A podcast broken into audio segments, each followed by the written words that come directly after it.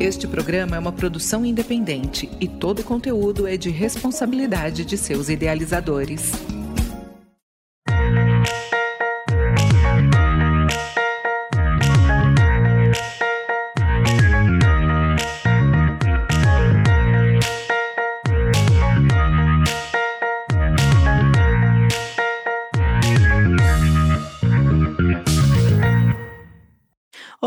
Eu sou Érica Nascimento e esse é o programa Cidade de Fato, o espaço de diálogo, um programa feito para ouvir as vozes da cidade. Vamos conversar com especialistas e a população sobre cidades e soluções. Cidade de Fato, o seu papel inclusivo e o nosso papel cidadão. E o assunto do nosso programa de hoje é desabrigados em Pernambuco, habitação, mudanças climáticas, desastres naturais. E para falar desse tema relevante, vamos entrevistar Socorro Leite.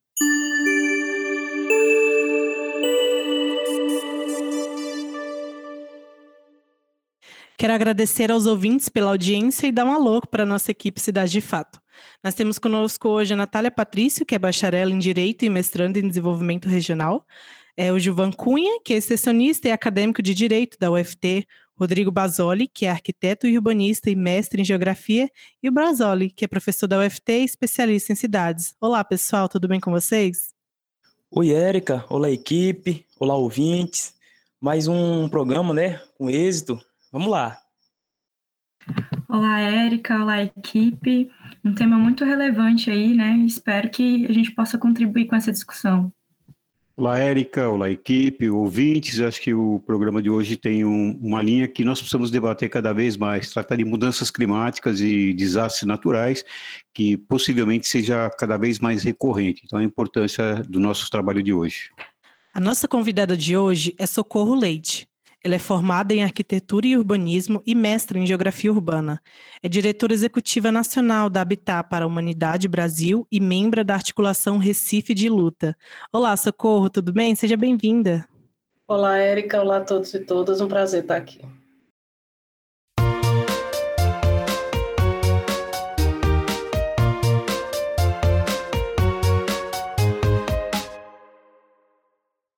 Daremos início então ao nosso primeiro quadro, Vozes da Cidade, onde quem comanda a rodada de perguntas são os estudantes. O que eu gostaria de saber hoje é, Socorro, assim, essa semana eu vi uma, uma charge que era o seguinte, São Pedro, que representa o santo guardião das chuvas para algumas religiões, e ao lado de São Pedro, uma pessoa dizendo: São Pedro, os políticos culparam você de novo, se referindo às enchentes e às tragédias, que não as chuvas, né, mas a desigualdade social que essas chuvas tem escancarado é, do nosso país ultimamente. Eu trouxe essa reflexão porque é um, um ping-pong, né, para jogar a responsabilidade dos desabrigados, das mortes e toda a tragédia em cima de alguém, é, chegando até a culparem a própria população por se instalar em áreas de risco, o que é cruel, né? Afinal, socorro, de quem é a culpa? Eu queria que você comentasse um pouco sobre isso para a gente, por favor. Então, realmente não é de São Pedro, né? É, bem, e, e, o, o, que acontece nessas situações, né, nessas tragédias e tudo mais, reflete muito da omissão do Estado né, em relação a, a investimentos é, nas nossas cidades é, que, que são tão desiguais, né? Então, assim, não é, de fato, não é, a culpa não é do poder público, muito menos das famílias. Não, não é do, de São Pedro, muito menos das famílias. Na verdade, o poder público tem, né, ele, ele tem por obrigação, por constituição, é, investir, né, cuidar das políticas urbanas, investir é, para que as cidades sejam espaços mais justos. E aí, nesse sentido, a gente não tem tido historicamente um investimento, né, da investimento público na redução das desigualdades que se refletem na ocupação do território. Né? Então, a população que acaba ocupando os espaços né, mais ambientalmente mais frágeis, córregos, morros e tudo mais, ocupa porque não tem um espaço de moradia adequado né, como oportunidade. Então, é, por que acontecem também deslizamentos? Porque não houve investimento estrutural na, nos morros, né? E aí Recife reflete muito disso, porque tem um cinturão de morros, além de uma planície que tem parte da sua enfim, parte abaixo do nível do mar, uma cidade que foi construída aterrando os rios, de fato, aterrando mangue, rio, de fato, não investir na redução do risco nas áreas de morro, não investir na localização dessa população mais pobre em espaços bem localizados, mas também seguros, é, é de fato né, o grande responsável por essa tragédia. É, socorro, pegando o gancho aí na fala da Érica, na tua resposta, né, eu vi uma fala sua sobre justamente isso, da gente não controlar o tempo, mas a gente ter a possibilidade de controlar o investimento público, né? E pensando então aí principalmente, né, do direito de viver nas cidades, né, e localizar ele principalmente nessa discussão da moradia, moradia digna, moradia adequada, né, e o lugar dessas moradias na cidade, eu queria que você comentasse para a gente um pouco sobre os lugares dos entes do governo nessa discussão e também um pouco sobre a atuação de vocês no Habitat para a Humanidade Brasil. Sobre o lugar das pessoas na cidade é isso, né? Quando a gente discute, e aí um pouco do nosso papel também nessa discussão, quando a gente discute o planejamento urbano, as legislações urbanísticas e a gente nelas tenta refletir regras para construir uma cidade menos desigual, né? A gente também está pautando essa questão da resiliência, essa questão né, de onde as pessoas vão estar morando quando esses eventos extremos acontecerem. Né? A gente tem um contexto de mudanças climáticas, um contexto onde as chuvas vão ser cada, cada vez mais intensas e, e possivelmente imprevisíveis. Então, a gente tá, tem que estar tá com as nossas cidades preparadas para isso. Porque, de fato, a redução das mudanças climáticas é algo muito mais estrutural e global, né? Mas a gente pode cuidar da resiliência nas nossas cidades. E aí isso passa, né, por ações concretas, políticas, com investimento continuado, porque não adianta mudar mudar governo, né? Quatro, quatro anos depois muda o governo, o governo interrompe o programa. Esses programas precisam ser encarados como programas emergenciais e essenciais. Eles protegem a vida das pessoas. Você não pode descontinuar um programa que trata de redução de risco, né? Um programa que trata do monitoramento do risco. Isso é, isso é colocar as pessoas num lugar de morte, porque a gente sabe né, que quando chove são essas áreas que vão pagar por isso. Então, o nosso trabalho tem sido muito no âmbito das políticas públicas, no sentido de disputar esse planejamento urbano, disputar o sentido das cidades, disputar é, as regras que se criam para as nossas cidades. A gente sabe que muitas vezes essas regras elas são totalmente influenciadas pelo mercado. Né? E aí é isso, o mercado, as melhores partes da cidade, as mais interessantes, as mais valorizadas, se cria regras para adensar e adensar de uma forma sem controle. E aí a gente satura as nossas cidades, os sistemas de infraestrutura e, e por outro lado, a gente não investe o que deveria investir nas periferias, nas áreas populares. E aí essas moradias mais precárias é que são as moradias né, que estão vão estar mais vulneráveis a mais suscetíveis a um impacto, né, no, no, no caso da, de chuvas intensas. Então, a gente tem tanto lutado por essa parte do, da incidência nas políticas públicas, quanto, por outro lado, tentado também apoiar essas comunidades para que elas possam é, se organizar de uma forma né, mais.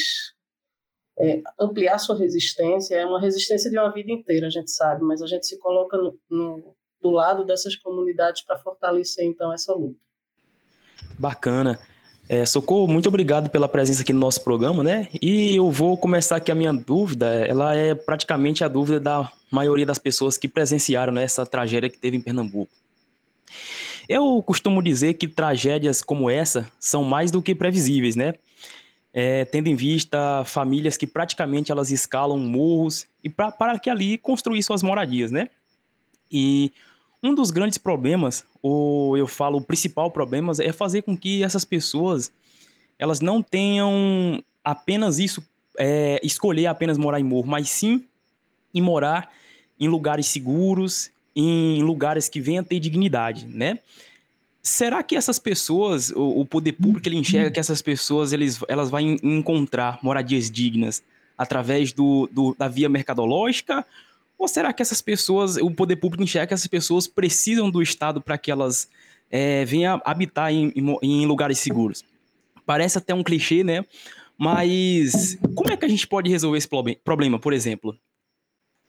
Então, nossas cidades, assim, por essa base de desigualdade que a gente tem, elas precisavam ser encaradas num, numa outra lógica, né? Então, é, quando a gente fala que é preciso ter investimento nas áreas populares, a gente está também falando é, de, de, de, uma dívida histórica, especialmente com a população negra, com a população indígena, que constitui essas periferias, na sua grande maioria. Então, isso precisava ser feito através de políticas públicas continuadas e, no caso do investimento em moradia, a partir do subsídio governamental. Então, de fato, essas pessoas, na sua maioria, né, e, e ainda mais em momentos de crise econômica como que a gente vive, elas estão com sua renda afetada. Né? Muitas delas não têm condição de, de entrar para o mercado e comprar, e é por isso que elas vão parar em áreas de risco muitas vezes. Não, acaba não sendo uma escolha, né? porque ninguém escolhe morar em área de risco.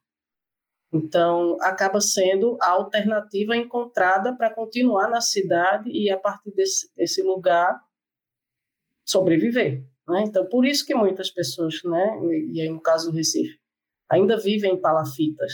Né? Se houvesse oportunidade de morar numa, num, num lugar seguro e bem localizado, ou seja, que não rompesse as relações é, existentes dessas famílias com, com a cidade, né, com a geração de renda, com os equipamentos, ou seja, a localização dos aspectos fundamentais do direito à moradia. Se houvesse essa possibilidade, as pessoas não estariam nesses locais, né? É, então, é, é, importante que a gente é, compreenda que o mercado ele não vai atender a todas as pessoas. Então, para isso, existem as políticas públicas e deve existir o subsídio governamental para que essas pessoas tenham acesso ao seu direito constitucional, que é o direito à moradia. Da mesma forma, o investimento em infraestrutura na cidade, que também deveria uma ação, ser uma ação de reparação. As pessoas já chegaram, em sua maioria, nas cidades, ocupando um lugar porque não conseguiam comprar, autoconstruindo suas moradias, porque não tinha é, investimento público. Então, é, tratar de tornar esse espaço de moradia um espaço adequado, regularizar a posse da terra, são questões fundamentais né, para que a gente acesse de fato a moradia adequada enquanto um direito. Socorro, infelizmente, me parece que estamos vivendo uma naturalização, né, de tragédias e mortes, e as pessoas parece que passam a ser apenas números. É, e me assusta pensar que podemos chegar a tratar como comum esses desastres naturais, porque o aquecimento global está fazendo com que essas situações aconteçam cada vez mais e mais. É, você também percebe essa naturalização e desprezo dos governos e como que tem sido essa assistência falando de Recife, assim, há mobilizações políticas de apoio realmente suficientes para a situação? Não, então, é uma, é uma preocupação, né? A gente, nos últimos seis meses aqui no Brasil, a gente teve várias tragédias desse tipo, né? Com perdas materiais, mas também com perda de, perda de vida. Bahia, Minas, Rio de Janeiro, enfim. Agora, Recife foram várias, e aí uma sobrepondo a outra, né? E parece que as pessoas só se sensibilizam quando de fato há visibilidade nas mídias e tudo mais. Então, de fato, é uma preocupação, especialmente porque os governos eles precisam ser responsabilizados, responsabilizados por essas mortes. Não dá para naturalizar, é por omissão que essas pessoas estão morrendo. Né? Então, não dá para deixar para lá. Então, realmente, a gente precisa tratar né, dessa, dessa, dessa questão. Inclusive, acho que Ministério Público, enfim, as defensorias deviam fazer algo a respeito, porque não dá. Tem, tem governos que só funcionam quando, de fato, eles começam a ser questionados judicialmente. Né? E, infelizmente, a gente tem, tem esse contexto aqui no Brasil. Então, quanto às políticas, elas são sempre insuficientes. Eu acho que nenhum governo está preparado para essas situações, né? não tem um plano de resposta a desastres adequado, ou seja, não tem nem aquela ajuda mais humanitária estruturada, né? nem aquela ajuda de emergencial de fato, muito menos abrigos adequados, muito menos respostas em termos de moradia para quem está desabrigado, para quem perde sua moradia. Então é uma preocupação grande porque nos últimos desastres que ocorreram em Pernambuco, as, as famílias levaram quase uma década para conseguir uma moradia, algumas famílias entraram em auxílio moradia, que no caso do Recife é um auxílio, é, eu posso dizer, ridículo, de 200 reais. Ninguém aluga sequer um barraco com 200 reais. E as pessoas passam mais de décadas recebendo esse auxílio que, na verdade, não auxilia em muita coisa e não se resolve a questão da moradia dessas famílias. Então, é uma completa desestruturação da política de moradia e também da política de resposta a desastre. Não se tem um monitoramento adequado, muito menos, muito menos ações estruturais adequadas. E nesses casos, quando acontece, a gente vê, de fato, como isso está é, desestruturado, né? como essas políticas estão desestruturadas. É, socorro. Há alguns programas atrás, a gente teve enquanto convidada a Isvilane, do Ambient Talking, e ela falou muito para a gente sobre emergência climática, né? A gente teve é, um pensamento assim de ver os efeitos próximos da gente, né? Que a gente não deve pensar então nas mudanças climáticas a partir das calotas derretendo, né? Dos ursos polares, mas olhar para efeitos concretos das mudanças climáticas no nosso próprio território. Né? Eu queria aproveitar que você citou um desabrigados para que você comentasse mais para para que você comentasse mais para a gente sobre o déficit habitacional frente aos efeitos das chuvas. Então, o déficit ele, ele já é assim, se não existem políticas públicas, né, enfrentando esse déficit, ele naturalmente cresce. O que acontece, né, o que tem acontecido é que, é que as chuvas, enfim, esses efeitos, quando as cidades não estão preparadas, ou seja, quando as moradias estão precárias em locais de risco, esse déficit aumenta. Então, se a gente vai ter uma intensidade desses, desses fenômenos mais extremos, se a gente vai ter uma ausência de política pública, a tendência então é que o déficit cresça é, a passos mais largos, né? o que é péssimo, porque a gente não tá, já não está enfrentando e tem um contexto aí de mudança climática que joga contra. Então, por isso também que é tão importante investir né, para reduzir a inadequação dessas moradias que já existem nas cidades, para promover espaços seguros de moradia. Porque o problema já é bem grande no Brasil e se a gente não toma medidas, ele vai, vai ficar algo incontornável. Né? Então, assim, é preciso compreender de fato a importância desse tipo de investimento e de não descontinuar esse tipo de programa. Né? Então, hoje a gente tem um governo federal que não destina recurso para moradia popular. Né? Então, o que significa isso para nossos, nossas cidades? Né? Muitos municípios não têm condição de investir. Né? Tem um recurso, uma, uma arrecadação local muito pequena, ou até não priorizam, né? porque também tem isso. A gente não pode deixar de disputar o recurso local. Né? Muitas, muitos governos ficaram dependentes da, dos programas federais e acabaram usando o recurso local para propaganda, né? para outras questões que não se tem, não são, não tem a ver com políticas públicas, né? Então, como é que a gente também, né, se fortalece nessa disputa dos recursos locais, que também são bem importantes, especialmente é, quando a gente está falando de, de, defesa civil, quando a gente está falando de planejamento urbano e também da, de uma política de moradia. É, Socorro, quando você fala em política de moradia, isso é bem interessante, né, essa palavra, e a gente tem, as pessoas, elas geralmente, elas conceituam de modo equivocado a questão de moradia digna, né? que muitas das vezes pensa que se você tiver uma casa construída em qualquer lugar, significa que você tem moradia digna. Diante da sua experiência, tanto no projeto, no Habitat e também na sua luta, né, para moradia digna, o que, como é que se conceitua moradia digna?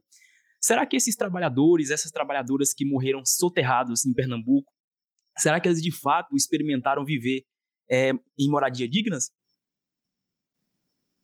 Então, é bem importante essa pergunta, porque, é, de fato, é, moradia digna não é só né, quatro paredes e um teto, em qualquer lugar, de qualquer forma, né? Então, a gente tem aí é, um conceito, né, que a gente, o conceito de moradia adequada, adequada ele envolve alguns componentes. Por exemplo, a moradia ela é adequada quando ela, a própria construção em si ela tem condições de habitabilidade, ou seja, se a moradia está caindo o teto, se tem, né, tá, é, sem banheiro, né, sem, sem as condições para proteger a família, ela não é uma moradia adequada. Se ela está em local de risco, ela não é uma moradia adequada, porque a família não está protegida.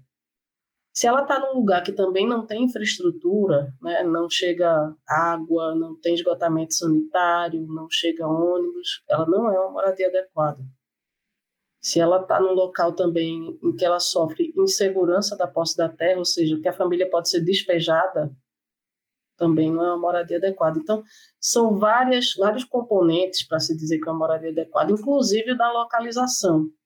Né? Por isso que não adianta, muitas vezes, os programas habitacionais são feitos sem considerar esse componente da localização, e aí famílias que estão, por exemplo, em áreas centrais, em áreas de palafita, né, que são na região central das cidades, elas são removidas e, e relocadas para habitacionais muito distantes.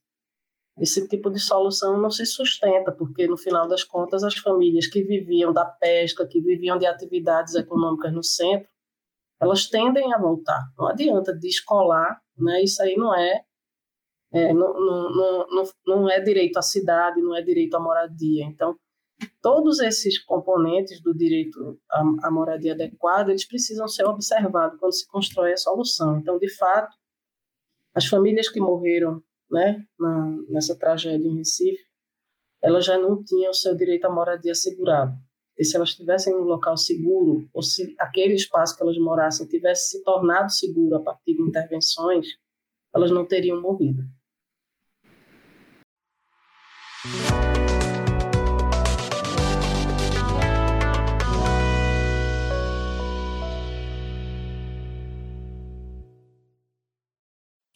Chegamos então ao nosso segundo quadro, Conversa com Especialista, onde quem conduz a conversa é o João Basoli. É com você, professor.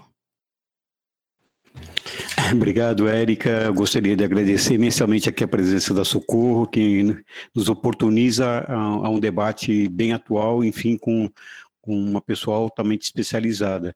É, a, a Natália até pontuou questões é, trazidas em programas anteriores, né?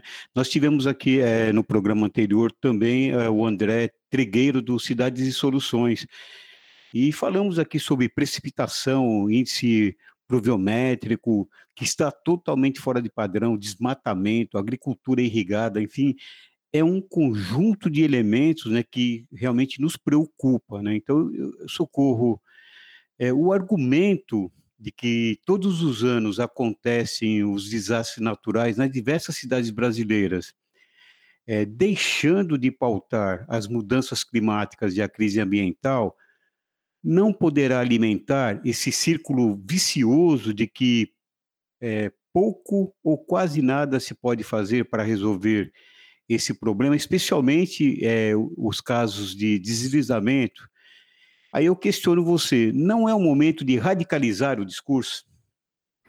Totalmente, a gente precisa romper esse, esse ciclo né, de consolidação de desigualdades nas cidades, porque, como eu falei, se medidas não forem tomadas agora, as condições vão se precarizar ainda mais as condições de moradia e quem é afetado é a população pobre, negra, periférica, indígena, dependendo de, de onde se localiza o território. Então, de fato, ou há uma inversão né, do investimento nas cidades, ou há uma inversão de, de planejamento, de forma de ocupação, de forma de compreensão é, dessa cidade como, como um bem comum, ou nós vamos ter seríssimas questões, né, incontornáveis, eu diria, se a gente entender que o investimento público, ele, ele em muitos casos, ele está aquém do que é a necessidade. Então, a gente, de fato, precisa romper, precisa radicalizar o discurso e precisa radicalizar a prática, né? Então, é muito importante que a gente tenha esse debate ano eleitoral como esse, porque, de fato, as pessoas precisam, né? Claro que a institucionalidade tem seus limites, né? Mas a gente precisa disputar a institucionalidade também. Precisa disputar os programas de governo, os projetos que aí disputam a eleição, colocar esse tema como um tema central, né? As mudanças climáticas, sim, elas são é, reflexo da ação humana, É, então, tem uma discussão aí mais ampla e, e, e necessária a ser feita sobre o modelo de desenvolvimento que a gente tem, não só no Brasil, mas no mundo.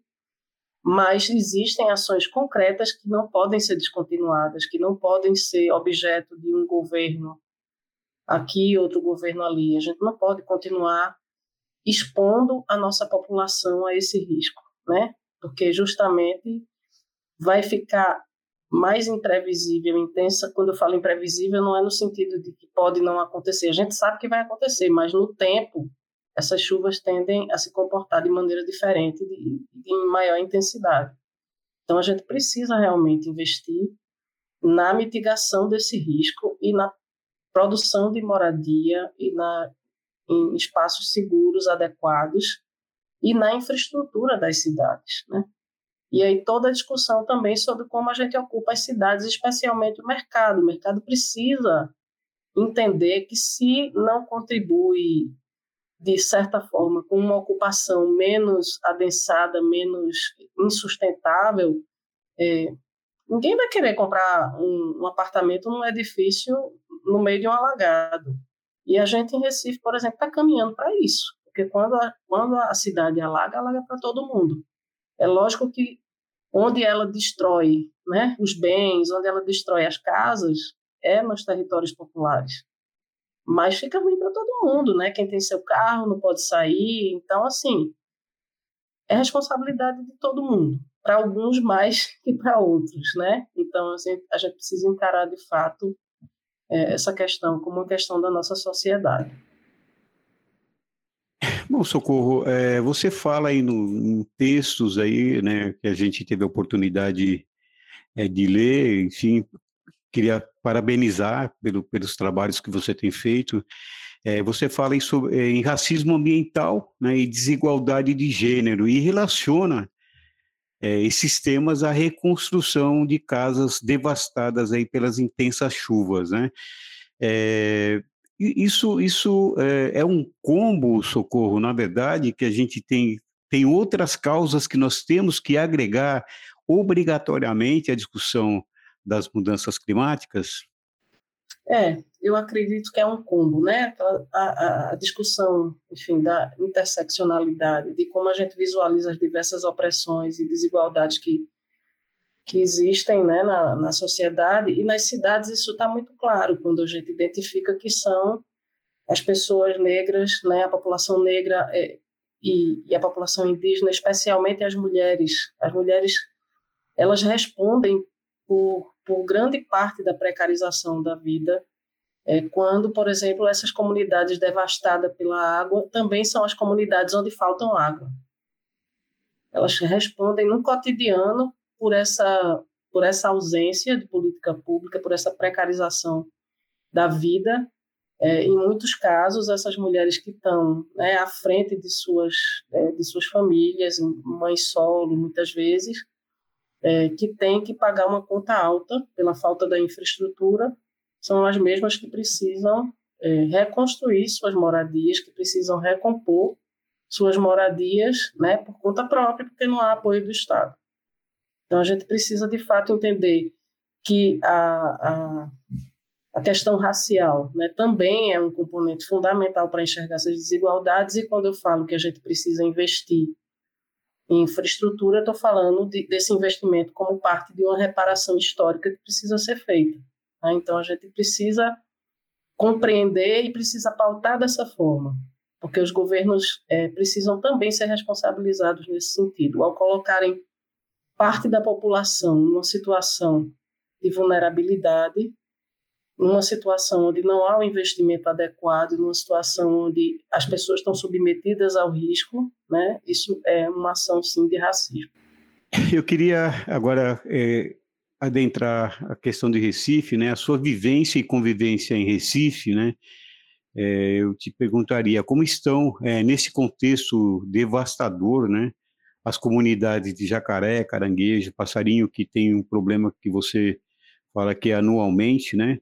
E, enfim, e outros e outros e outras comunidades da região metropolitana, enfim, com, como está a situação atual e quais quais são os, os encaminhamentos aí para para mitigar os problemas?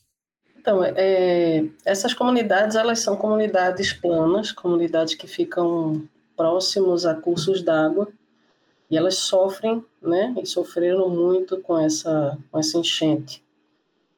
Elas estão, as pessoas tiveram, perderam quase tudo das suas casas. Uma parte da, da, da, das casas, né, a água entrou na altura das pessoas, na altura do teto. Então, isso significa que elas perderam tudo. Outras tiveram um impacto menor. Então, tem essa questão de, da localização também como um fator importante. Mas as comunidades mais devastadas, elas estão nos morros, né? Nos morros da Zona Sul, no Ibura, na região de Monte Verde, Camaragibe, enfim. É, as cidades da região metropolitana, elas ficam totalmente afetadas, né? Recife tem a parte plana, onde é, de fato, as moradias, né? a água invadiu as moradias, mas a área mais é, prejudicada, onde as pessoas de fato morreram, foram as áreas de morro. Então, assim, é, elas estão precisando de muitas coisas, muitas coisas básicas nesse momento, né? Então, a gente está tentando mobilizar recursos aí para apoiar. Existe uma campanha que a gente está fazendo com outras organizações, que, que é sos.meurecife.org.br, e a gente também está tentando identificar nessas comunidades a necessidade de recomposição das moradias, de recuperação, de reconstrução, né? tanto para que a Habitat possa atuar diretamente, quanto que possa, junto com as outras organizações, pautar né, esse processo de reconstrução junto aos governos. Porque, de fato, a gente não pode esperar é, um tempo, né? não é coisa para médio e longo prazo, é coisa para agora. As pessoas não podem passar 5, 10 anos no auxílio moradia, que é totalmente insuficiente para promover essa moradia, mesmo que temporária. É, eu, eu, eu vou é, pautar um tema que eu também acho que é interessante a gente falar sobre ele, né? É, você não acha que a Agenda 2030 poderia ser um instrumento e os Objetivos de Desenvolvimento Sustentável um guia né, para para um olhar mais responsável para o meio ambiente, principalmente nessas questões mais específicas? Não, totalmente. As agendas globais elas elas estão aí para provocar né, os governos nacionais para que assumam posturas é, especialmente mais comprometidas com esse todo que é o planeta. Não dá para a gente pensar nas coisas que, as, que a gente vive em ilhas, né? Então, sim, acho que é uma super ferramenta, mas ela, na prática ela precisa se converter em políticas públicas para a gente reduzir desigualdades, combater pobreza, né, combater essa, essa, esse modelo insustentável de desenvolvimento urbano, as políticas públicas precisam, de fato, acontecer e os governos precisam assumir sua responsabilidade. Que a gente tem, é, muitas vezes, é, são os governos muito alinhados com, com o capital, e aí a, a, até o uso do recurso ele é um uso direcionado, é, enfim, para o que interessa ao capital e não para combater desigualdade. Né? Então, eu acho que é uma super ferramenta. A gente, inclusive, tem tratado muito né, de, de inclusive, fazer capacitações, discutir com comunidades, com movimentos, né, grupos organizados, a Agenda 2030, conectando com a discussão sobre o direito à cidade, mas, de fato, como uma ferramenta também de pressão, né? porque a gente, infelizmente, é, os governos gostam muito de fazer propaganda que estão que estão trabalhando na Agenda 2030, mas na real eles não, né, não, não apresentam investimento em políticas que de fato se comprometam com isso. É, é realmente, né? Inclusive, é, to, toda, todo o debate dessa temática deveria estar relacionado aos planos diretores, né? Obviamente. Agora, assim, é, Recife estava discutindo agora há pouco tempo aí seu plano diretor com, com é, um, vários conflitos aparecendo durante essa discussão, né? Então, é, e Recife tem as questões dos prédios que estão dentro da água aí, né? Então, enfim, tem um monte de problema. Como é que está esse plano, diretor? Para onde, é, onde é, será que agora haverá algum redirecionamento depois do que está acontecendo? Ou é, vai acontecer como na maioria das cidades, é, é atropelado mesmo e, e vai, vai em frente sem, sem a, a, a, população ter uma participação mais efetiva, enfim, Eu queria saber um pouquinho como é que está, se você está acompanhando o plano diretor aí de Recife. Então, nós acompanhamos intensamente, não só acompanhamos, como contribuímos, como tentamos interferir aí no processo, foi um processo bem atropelado e um plano diretor que a gente considera que traz vários retrocessos, que não tem essa visão né, da cidade de inverter, inverter prioridades, de, de pensar na sustentabilidade, de pensar os territórios populares e as opções de moradia segura para a população mais pobre. Então, eu espero que, que, que os governos aprendam com isso, né? especialmente o governo de Recife, que que continua atendendo aos interesses do mercado, né? Entender que de fato não, não a gente não pode continuar com uma com criando regras para tornar a cidade ainda mais insustentável, né? O que a gente fez no, no plano diretor foi isso, né? Um processo participativo questionável, nós, né, participamos, mas discordamos o tempo todo dele e do produto final também. Então, eu espero que, de fato, é, a população entenda que apesar de parecer muito distante uma discussão, por exemplo, sobre plano diretor, é, não ter regras né, que invertam essa lógica de ocupação da cidade também causa transtorno na vida de todo mundo. Né? Então, é, de fato, o Recife não tem um plano diretor que contribui com essa lógica de, de uma cidade sustentável, pelo contrário. Até para complementar, Socorro, esse ponto do plano diretor, que eu acho que é essencial, é, você, não, você não acha que deveria, os planos diretor, a partir de agora, não só de Recife, mas de, de todo o país, ter um capítulo específico de mudanças climáticas e resiliência, o que eu acho que não seria um encaminhamento assim que é, as entidades todas deveriam é, ficar atentas agora. É, eu, eu entendo que agora é, deveria haver uma obrigatoriedade, a, até por conta de que né, o, o, próprio estatuto da cidade né, ele, ele, ele não pontua exatamente essa questão, mas ele mostra claramente o, o direcionamento né, para, para os problemas que mais afligem a, a população. Então, o que, que você acha dessa, de uma proposta que, que levasse a essa obrigatoriedade? Não, acho perfeito, acho muito importante que de fato esteja mais, esteja mais explícito né, nos planos diretores, mas de fato isso precisa estar explícito também de outras formas. Né? Quando a gente define os coeficientes e aproveitamento, quando a gente define que áreas da cidade vão poder ser mais adensadas e que áreas menos. Então, é, muitas vezes a discussão, o debate, né, que inclui aí os interesses do mercado, parece que estão bem distantes do que a gente está falando. E eles fazem questão de descolar, que é, enfim, o, o, debate que interessa é o descolado, né? Porque quando a gente pautava na discussão do plano diretor de Recife que só se adensasse bairros com a infraestrutura eles foram contra, porque Recife é uma cidade que tem um sistema de esgotamento sanitário muito limitado, ou seja, eles iam ter que parar de construir por um tempo. Né? Então, ninguém quer parar de lucrar na cidade. Então, é isso. No final das contas, isso precisa estar refletido no plano diretor como um todo. Criar um capítulo é importante, mas isso precisa estar refletido em todas as regras né, que a gente discute para a ocupação da cidade.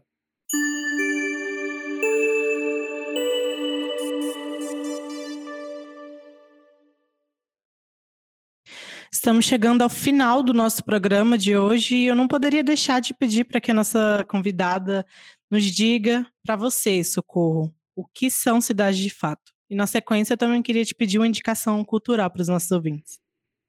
Bem, as cidades de fato são as cidades construídas pelas pessoas, né? as cidades dos territórios populares, as cidades onde as mulheres se organizam né? e onde a solidariedade brota. Para mim, essas são as cidades de fato. Indicação cultural?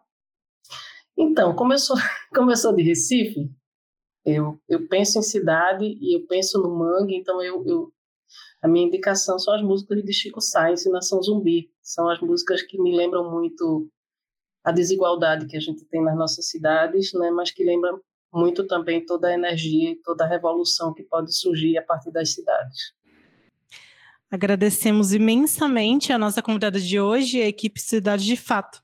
Especialmente a você, o nosso ouvinte. Na semana que vem voltaremos com novos temas e novas entrevistas. O Cidade de Fato de hoje contou com Eric Nascimento na locução e apresentação, Natália Patrício e eu, Juvan Cunha, no apoio e desenvolvimento de conteúdo, o Rodrigo Basoli no apoio técnico e o professor Basoli na coordenação geral e consultoria. Pessoal, agradecemos sua audi audiência e até o próximo programa.